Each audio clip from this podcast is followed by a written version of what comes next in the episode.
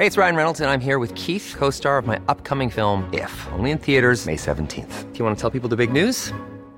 All right, I'll do it. Sign up now and you'll get unlimited for $15 a month in six months of Paramount Plus Essential Plan on us. Mintmobile.com slash switch. Upfront payment of $45 equivalent to $15 per month. Unlimited over 40 gigabytes per month. Face lower speeds. Videos at 480p. Active Mint customers by 531.24 get six months of Paramount Plus Essential Plan. Auto renews after six months. Offer ends May 31st, 2024. Separate Paramount Plus registration required. Terms and conditions apply if rated PG. Quality sleep is essential. That's why the Sleep Number Smart Bed is designed for your ever evolving sleep needs. Need a bed that's firmer or softer on either side? Helps you sleep at a comfortable temperature? Sleep Number Smart Beds let you individualize your comfort so you sleep better together. JD Power ranks Sleep Number number 1 in customer satisfaction with mattresses purchased in-store. And now, save 50% on the Sleep Number limited edition Smart Bed for a limited time. For JD Power 2023 award information, visit jdpower.com/awards. Only at a Sleep Number store or sleepnumber.com.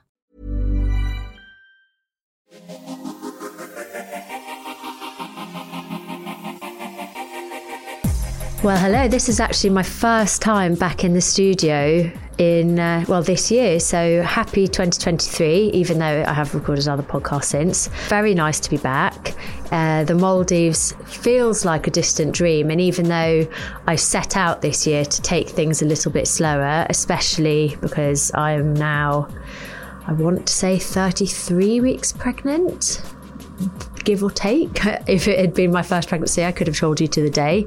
Um, but it does feel very, very hectic. So I'm very happy to have be locked inside a studio with a brilliant guest for today. Oh, one thing I actually do want to say to you, by the way, is that Al slept the other day on Saturday night from 7:30 until 7 a.m., which I think is an absolute record. So given that lots of uh, my podcast at the end of last year was dominated by sleep deprivation, I have a newfound hope. And that was because we took him to the soft play literally at 6 p.m. or 5 p.m. It closed at 6. And so now Tommy has said that every single night he's going to take him to soft play for an hour in the hope that this may continue. But anyway, I, I digress. So this week I'm joined by someone who there's so many amazing topics that I want to discuss that I know you're going to love. So she is a mum of two to a four year old daughter and an almost two year old son. So it'll be a similar age gap from uh, Alf and my daughter to be. She is an award winning British designer of luxurious lifestyle brand Sarah Miller London. It's Sarah Miller. Hi, Ashley. Thank you for having me on the show. Thank you so much for coming on. One thing I'm really excited to get straight into talking to you about is the fact that you say your life really began at 30, which is something really refreshing to hear because I feel like lots of us, especially as women, feel that we should have everything all figured out by 30. So, could you talk about that to begin with? Sure. So, I um I was 29 years old and um, sort of had been going out with my my boyfriend and then husband um, for about 10 years. We'd, we'd been married for a few years. Was sort of faced with the reality that our marriage was failing and I was absolutely devastated. I didn't know what to do with myself. I went off to India this is in the December of 2012 um, for a, it sounds a bit cliche, but um, a sort of much needed trip of uh, soul searching and trying to work out sort of my life. And at that point, we were separated. It was trying to work out sort of how I would move forward. And I came back from India with a head full of the most um, amazing inspiration from that trip. Yeah, it just been, it was, India was just the most amazing country and everything that I had seen there from um, the saris to the palaces and all the beautiful textiles and markets and everything had sort of um, been imprinted on my mind. And I sort of came back from from that trip, went through with a divorce, started to re-establish my life, I guess, emotionally. Um, and a couple of years later, decided I wanted to leave my job, set up a business, and I pulled on all the inspiration from that trip to create um, the brand Sarah Miller London. It's amazing. And also, I want to talk about all the success that you had with it quite quickly. But for anyone that is maybe going through relationship troubles or thinking about maybe divorce, whether it's their choice or not their choice, what advice would you have to give from your experience? Because I do feel like lots of people if they haven't found someone by 29, they feel like a sense of failure or, you know, time is running out. There's this sort of like invisible timeline that's put onto women. But actually, lots of people are also going through divorce who did meet younger. So, yeah, what, what advice would you give for anyone that is feeling like their world as they know it is kind of coming to an end? I think it's um, ultimately having self belief and knowing it's it's a very difficult decision to sort of to end a relationship, um, especially you know I'd been in that relationship for close on ten years, as I said. So it's kind of that's you know you're in those crucial years in your life where um, you're going from you know 20 year old through to 30 year old you know it takes a lot of courage to to be able to go through but i think it's important to believe in yourself and value yourself and your happiness. And if you feel like you're not happy, um, then just, you know, have faith that if that relationship is no longer right for you, that if you sort of honor yourself and value yourself enough, that you will and make good, strong decisions, that you will be able to find a future that does involve being happy again and sort of determining your own fate and all of that. All sounds a bit cliche but yeah that's basically what i did. I just sort of dug deep had strength and and then went on and good things have happened since. Yeah and i suppose you're living proof at what it means to start again and how amazing that journey can be as well. I read somewhere that you took the trip to india which was a place that your ex-husband never wanted to visit was that part of the reason that you chose india Oh, definitely. I mean, I'm like, I'd been always interested in art and design and for as long as I can remember. So, um, India was always on my, the top of my list to go, but he was, um, not so keen. So then at the first moment I could, it just felt like a, um, an obvious place for me to go. So you set up your brand. Uh, by the way, it's an amazing brand for anyone that doesn't know uh, Sarah Miller London. It's got homeware, home furnishings, stationery, and it is very colourful and vibrant. You can really see that sort of Indian influence. But you set up your own brand, I believe, with three thousand pounds. Yeah, so I went and did a um, an exhibition in America um, in the spring of 2015 and um, literally put my designs at, at a show. And, you know, there's nothing quite like as a creative person, the vulnerability you share when you're, when you're literally putting your designs up and hoping that people will come and talk to you, you know, to be interested in working. Um, with you. And I did that show, and it was that it was, and that was the initial investment, and it was the most amazing um, reaction. And I had lots of leads that followed. And in January 2016, I launched with um, a range of greeting cards and gift bags and gift wrap that sort of went onto the shelves in stores like John Lewis and Paperchase, and um, and then sales just happened like really quickly. And within a few weeks, it was kind of the buyers of those stores were kind of like, who is this Sarah Miller? And we want more. And and I had a vision for a much bigger brand. It wasn't just going to be paper based, it was going to be a whole lifestyle brand. And yeah, and the sort of the two came together and I went and presented and presented and presented. And yeah, it just grew very, very quickly. So you launched in 2016, and I'm trying to do the maths. You must have become a mum in 28. That's right. Yeah, yeah like, that's right. I'm so bad at maths. that was like minus four, minus four. Um, so talk to me about that because obviously you found love again somewhere along the line. It's so impressive to me for anyone to be able to do the juggle, but especially when you own your own business and it is your name, it must have been a whole different kettle of fish. But talk to me about becoming a mum again or for the first time? Yeah, it was absolutely crazy. I mean, those first two years of the business, I worked so hard. I can't really explain to anybody just day and night and put everything into it. And it was, it was my baby. Um, I signed two very big licensing contracts in 2017 um, with big companies for handbags, luggage, jewelry, and watches. Both of them wanted like 60 products in each range. So, like a massive range. And then three weeks later, I found out I was pregnant. And I was just like, oh my goodness, how am I going to do the next nine months? Developing like 120 products and going through a pregnancy and then having a child at the end of it.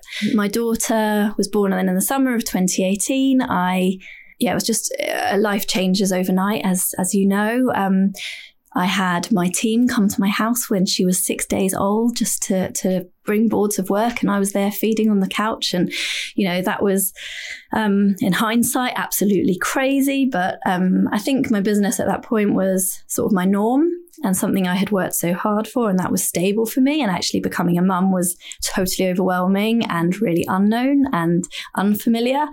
And actually, I almost needed my work to yeah. sort of ground me.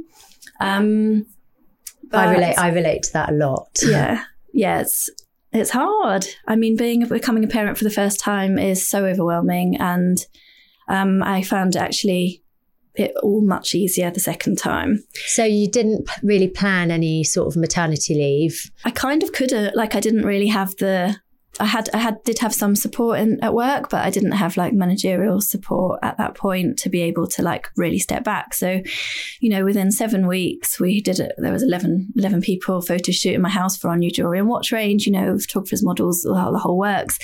You know, and I'm breast pumping in the middle of the day. Like, I mean, it's just it's a lot. And I remember my my parents in law looking after her that day, and they brought her in at the end of the day, and she just went straight on onto my boob, like for feeding. I mean, to be honest, so I was in work uh, very soon after she was born, and and then in and out, kind of continually. It's interesting though, isn't it? Because I never really understood the need for paternity leave before I became a mum myself, and then I was like, "Hang on, you have to go back to work after two weeks." Like, but I'm still healing. Who's going to help me? But there is, I feel like, this sort of judgment on mums who do whether they need to or want to go back to work, that doesn't exist with the dad. And also, obviously, not everyone has the luxury of being able to take maternity leave. And um, did you do things differently the second time round? Yeah, definitely. So, um, as it happens, I felt I've actually had kind of some regret about that going back to work quite so quickly. And I didn't really feel like I had a choice, but uh, yeah, on reflection, sort of in the years afterwards, I always felt very bad about it. I think just probably mum guilt and um, like I missed that time, and you never get that time back, and it's precious. So then, when I was pregnant um, with my second, and I I had yeah two. Um, additional lovely ladies in my team, um, amazing women who are also mums who just said to me, like, we can manage on the more sort of senior management side of things. And yeah and that was that was wonderful. So i um, along with the other members that had been there in the team before managed to basically exit for for a good few months and just enjoy that sort of beautiful newborn baby bliss and um, and not worry myself with work which i absolutely loved that time. And i'm so grateful that i had that time did you do kind of like the typical like baby classes and Yeah, yeah, I did. Yeah, it was it was great. I mean, we were also doing a house refurb at that time. This was all during COVID, so I mean, there's there's still a lot going on. It's kind of, and I was I wasn't out of work completely. I mean, everyone knows I'm there if, if I'm needed for anything. Yeah, we were sort of in that COVID kind of coming a bit towards an end, and yeah, house refurb, trying to work out, you know, like all the fixtures and fittings for you know for a whole big project as I was launching fabric and wallpaper as well at the same time. So, but yeah, I did I did um, yeah lots of the typical mum um, mum things with with Kobe, which was lovely. Because I'm still trying to figure out my own plans because technically I don't get maternity leave, but I would like to take it to an extent. But then I also have this pressure of not only the financial pressure that if I don't work, I don't get paid, but also I worry that I'll like miss out on opportunities if I go away for too long. But because Alfie was a lockdown baby, I didn't really get to do many of the classes first time round. And similar to you, I was back to work with it within I think five or six days doing shoots and various things. So no yeah, it's interesting wow. to hear from you. But I don't know if I ever really felt guilt about it either because I feel like I, I did what I had to do. And obviously, there's lots of benefits of being self employed that, you know, I can be at home if I need to be. But I'm always really interested to hear about how people manage the juggle because especially now that you've got two, it's something that even though I feel like I have childcare in place, like, you know, he'll go to a childminders or I have my in-laws to help, but I just always feel like I'm chasing my tail. It's so hard. It's really hard. What's your sort of tips for managing the juggle and what's your childcare setup? Um, so my daughter started school in September I decided I wanted to be able to pick her up from school, and everyone thinks I'm crazy because that puts so much pressure on myself. So I was basically shrinking what was already a crazy, hectic day down to a school day. Yeah. So, you know, basically leaving leaving work by half past two. But wanting to do that for her, she's the youngest in her year. I feel, I guess, like I wasn't able to do that from the work from when she was born. So just her having her mum at home in the afternoons is um, something I wanted to do. I was doing that towards, yeah, for, for only just at the end of last year and then hit a point of, oh my gosh, this is so much. I can't manage the intensity of work and everything that I'm doing, just shrinking down the hours and, you know, keeping my sanity. So I'm sort of relooking at kind of what, what we do. I have a nanny for my son. He starts nursery next September, or this September now. So she's also on hand to help, but I am at the point I have an amazing team at work and they are very able. Um, it's been, I think having a team is, um, if you're, if you work for yourself, if you can, um, build it to that place where you can have other people to help is absolutely, um, a life changer. Yeah. And are able to allow me to spend more time with the children. So, but that's taken years to build and, but it's, it's amazing they're amazing. Do you know what I I find like I feel like pragmatically it's really easy to say things like yeah I'm going to put them into whether it's childcare, nursery, childminders, whatever it might be, from six months so I can go back to work or a year or whatever it might be. But actually, there's so many emotions involved in that. And even knowing if they're ready, and obviously if you're breastfeeding, what was your personal journey like with both of them? Like, when did you feel like, okay, I can go back into the office now? Or when did you start to feel like you were getting actual work done as opposed to sort of not quite managing motherhood and not quite managing work, trying to do the both. So today is my first day back this year. My my son and I last week were totally ill. So so even today I'm like I'm I'm leaving him. I've been with him for about a month. Um as yeah, my nanny was off for a while. But so even this morning, I'm you know messaging her, is he okay, and how's the separation from me? He's got separation anxiety now, and um, so I don't. I still think about the kids, you know, a lot um, in and amongst my day and um, and their needs are always right at the forefront. It's just split with work, and it does.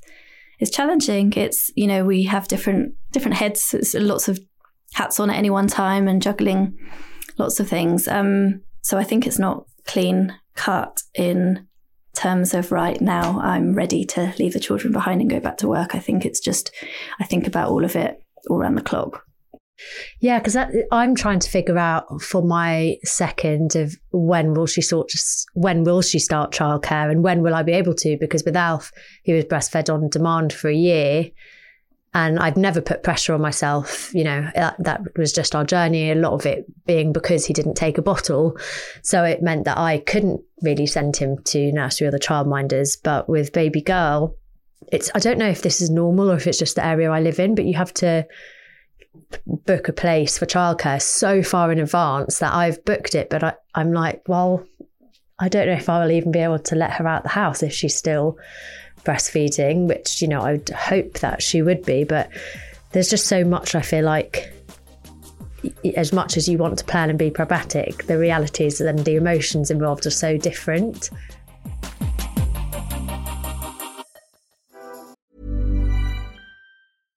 This is Paige, the co-host of Giggly Squad, and I want to tell you about a company that I've been loving, Olive and June. Olive and June gives you everything that you need for a salon quality manicure in one box. And if you break it down, it really comes out to $2 a manicure, which is absolutely insane. It's also so easy to get salon worthy nails at home with Olive and June. The difference between how your nails used to look when you did them yourself and now with the Mani system is a complete game changer. The best thing about Olive and June too is it's a quick dry. It dries in about one minute, lasts for five days, and full coverage in up to one to two coats. Visit oliveandjune.com slash perfectmani20 for 20% off your first system. That's oliveandjune.com slash perfectmani20 for 20% off your first system.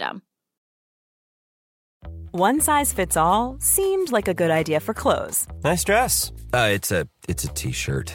Until you tried it on. Same goes for your healthcare. That's why United Healthcare offers a variety of flexible, budget friendly coverage for medical, vision, dental, and more. So, whether you're between jobs, coming off a parent's plan, or even missed open enrollment, you can find the plan that fits you best. Find out more about United Healthcare coverage at uh1.com. That's uh1.com. Hey there, it's Michele Norris. I'm host of a podcast called Your Mama's Kitchen. When I travel, I'm usually looking for a way to find a taste of home when I'm not at home. And one of the things I love to do when I am at home is entertain. And Airbnb allows me to do that. When I was in California recently, I rented a house that had a great kitchen. And when we were sitting around the table, we we're all thinking, we're in someone else's house. Someone could be in all of our homes as well. If you have a home, but you're not always at home, you have an Airbnb. Your home might be worth more than you think. Find out how much at airbnb.com/slash host.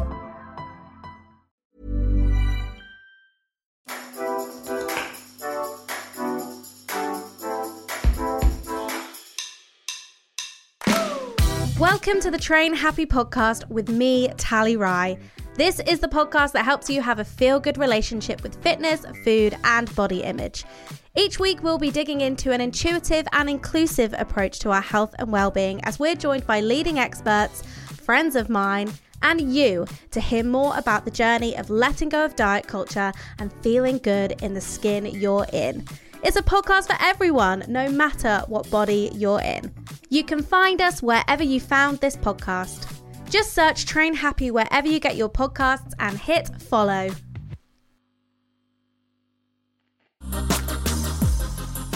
What? How did you prepare for the second, knowing your experience of the first? I looked after him. I was his sole carer for nine months, calling on grandparents where needed for sort of ad hoc. And then when he was nine months old, I, or eight, eight and a half months old, nine months old, I was um, looking to find a nanny to come in.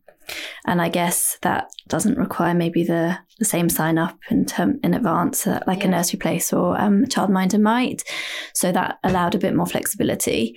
Um, and then, yeah, it was hard. I mean, that was a year ago. I, I went back to work in, in the January, leaving him with a nanny for the first time. But with my daughter, I did long hours and she was at nursery for long days. And I'm trying to just be a little bit more home a bit earlier in the day to so that they get to see, you know, they have their mum. But I also feel like I feed off it. Like I, I love my time with them and want to make sure I'm sort of going through those you know the daily the daily monotony of you know doing reading or you know playing games and reading books it's it's very you know it's basic stuff but it's lovely to do and i just want to be avail- around and available to do that with them did you feel like you always enjoyed that side of parenting or did it take your daughter to become a bit older and i don't mean that in a judgmental way, but it's because I am only not only starting to see the light. I feel like from one year onwards, it got better and better and better. But I, for ages, especially because I always was a career person and I guess quite an alpha female, I did feel like, am I meant to be enjoying this? I find it a little bit monotonous. Whereas now that Alf is too, I'm finding it much more fun because he's much more interactive, but I'm apprehensive to think how it's going to be doing it all over again. What yeah. was your own experience like? Definitely. I mean, at the beginning, yeah, it can it can be really. I mean, the days are long. It's it can be really boring. One of my one of my best friends has a phrase which is, you know, the days are long, but the years are short. Yeah. And like I think at this point, looking back, I can see the years are short and it all flies. So you know, holding on to that, you know, the moments now, like when I my son who hasn't started nursery like he is I'm like I'm his world. Like he he runs to me, he latches onto me, and it's the most amazing feeling. And he doesn't yet have you know, soon they'll grow, they'll go to nursery and then they'll grow friendships and I'll have other relationships and more people in their lives. But this is a really special little period where it's um it's precious and I yeah, I don't know, I guess I can sort of see that more clearly on reflection and and, and enjoy it. But it's also more fun having two because then they interact and that's like the most joyful thing watching them play together. So whereas when my daughter was maybe less one and a half yeah. or, or younger, and it's just you on your own in the house, you know, it's yeah, it's it's not all fun. Like it it, it can be um yeah, it can be boring. this is what I'd like to hear. How was the transition for you going from one to two? And is there any, like what were the biggest challenges? And what tips do you have for anyone who, like me, is about to welcome another baby into the fold? It's just it's busy. It's busier with two, obviously, but watching um, yeah, my daughter play with her, or, you know, when, when we first introduced her to her little brother and just, you know, her gently stroking his leg, like it's the most heartwarming thing. And watching their relationship grow and her excitement as he first claps his hands and, you know, says his first few words and look, mummy, Kobe's doing such and such. Like it's so sweet. And I think that that interaction is, um, is just absolutely, yeah, as I said, heartwarming and precious to watch and enjoy. Um, in terms of preparation. Um, it's just it's just busy with when there were just the three of us. You know, me and my husband and I could have a little bit of time out because you can take you know we could take turns of having our daughter, and now it's just it's just always you know hands are full and um, and also especially it changes because since Kobe's been on the move, like he's just everywhere and he's a boy, so super physical, you'll know. Um, so having him as well. Just everything's a hazard. That's where we are at the moment. You can't, you know, and he's everywhere. So it's just it's just intense. But I think activities, you know, we do things that they can both enjoy. We go to soft play a lot. I don't try and be too adventurous. I always have these lovely ideas of like going a bit further afield and days out and stuff. But then um, you know, we're confined by nap times, and he's we, we've always done quite strict routines with the kids, which helps them sleep through the night. They've been very good sleepers. Oh, that's good. What's yeah. your sort of nighttime routines? Because I'm obviously someone that hasn't really done routines. yeah, so um, so we do six o'clock bath stories. It's half six, and then they're both in bed by seven, and they generally sleep till seven, and they both have wow. um, I mean, my daughter slept through from about eight weeks old. I'm like one of those people that no one wants to hear from.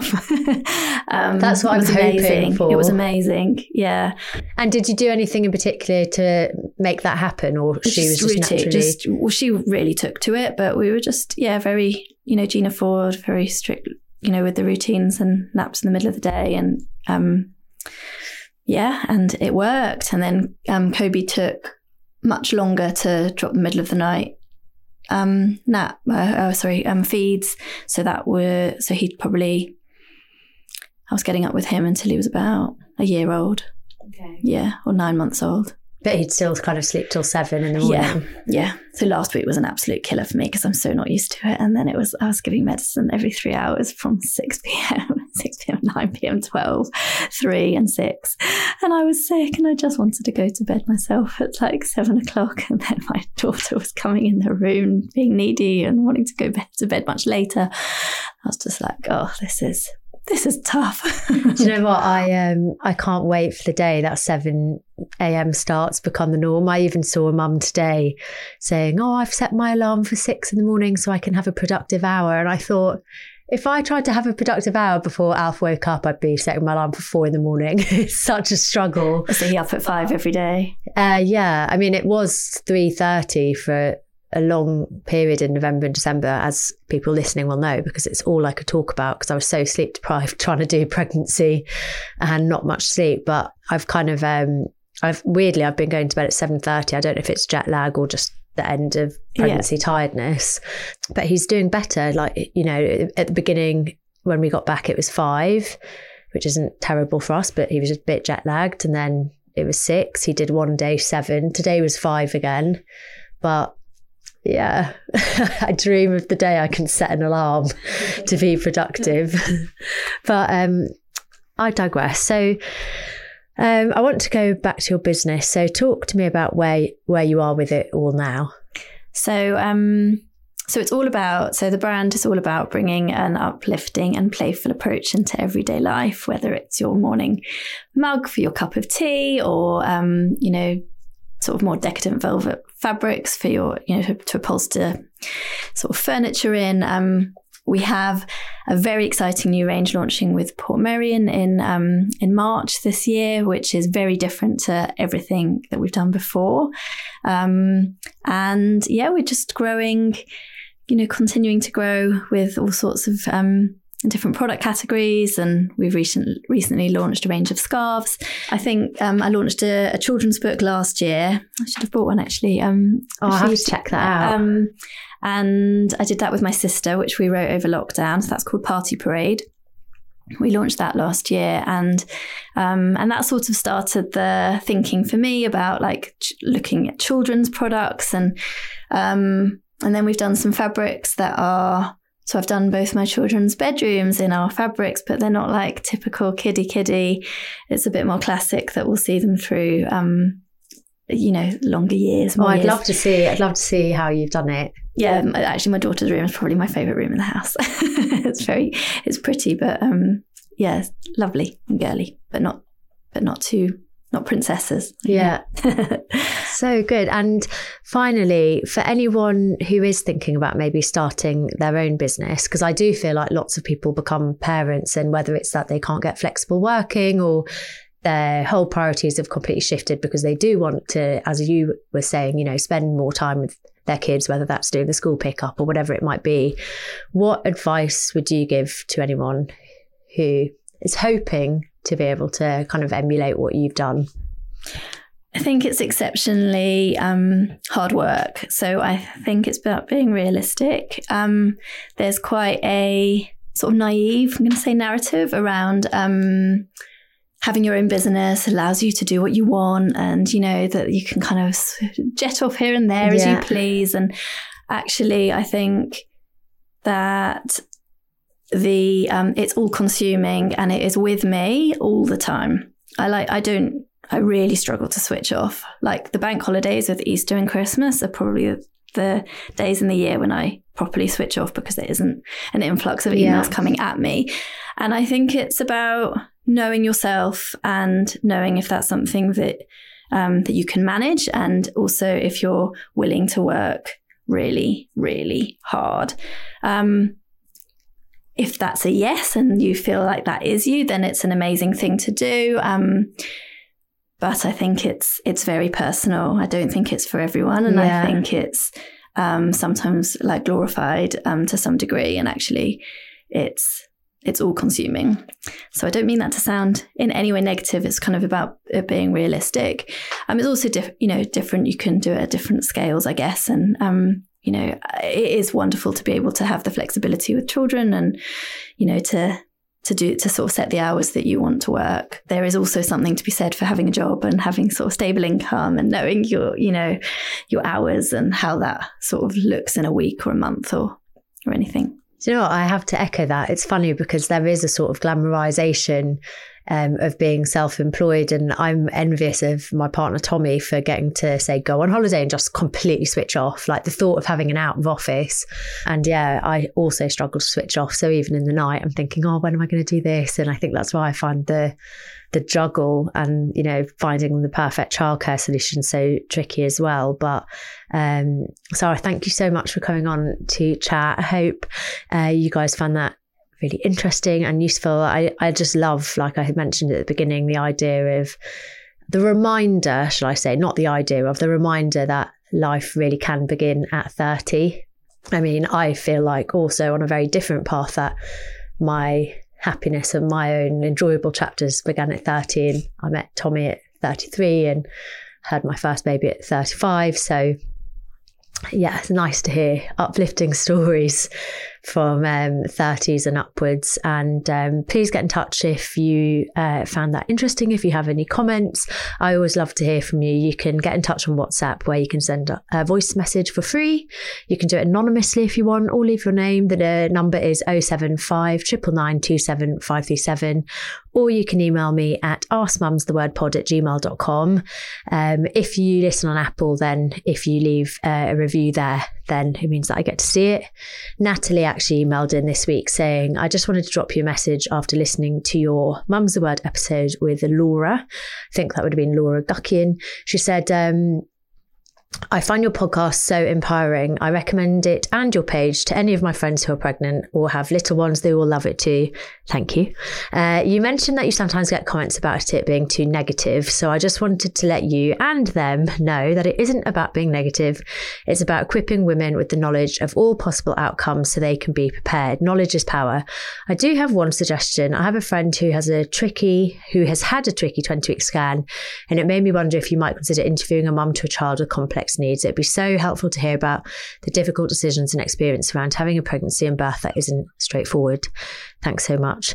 Um, yeah, thank you, Natalie. That's really interesting. Funny enough, my friend has just been induced and she had um, quite a worrying pregnancy with um, a tricky 20 week scan. So it's definitely something that I think should be a talking point and interesting around this idea that mums are negative because I don't know if you guys follow um, Danae Mercer. I think that's how you pronounce her name, but she's recently had a baby and she's been really honest about her labour. I think her baby's about three or four days old and she got mastitis yesterday. So she did a video of her kind of like shivering with a fever and showed the temperature. Like she had like a 39 degree temperature.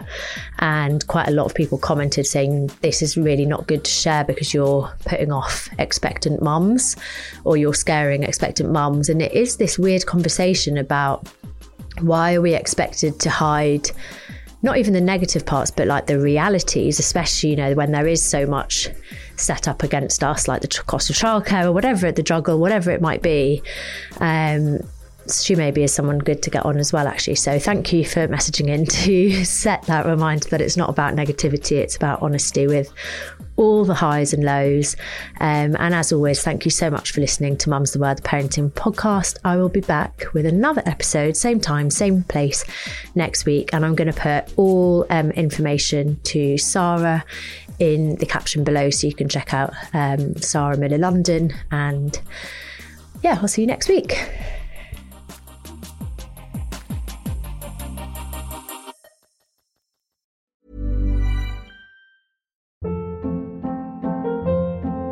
Hold up. What was that? Boring. No flavor. That was as bad as those leftovers you ate all week. Keke Palmer here, and it's time to say hello to something fresh and guilt-free. Hello Fresh. Jazz up dinner with pecan-crusted chicken or garlic butter shrimp scampi. Now that's music to my mouth. Hello Fresh. Let's get this dinner party started. Discover all the delicious possibilities at hellofresh.com.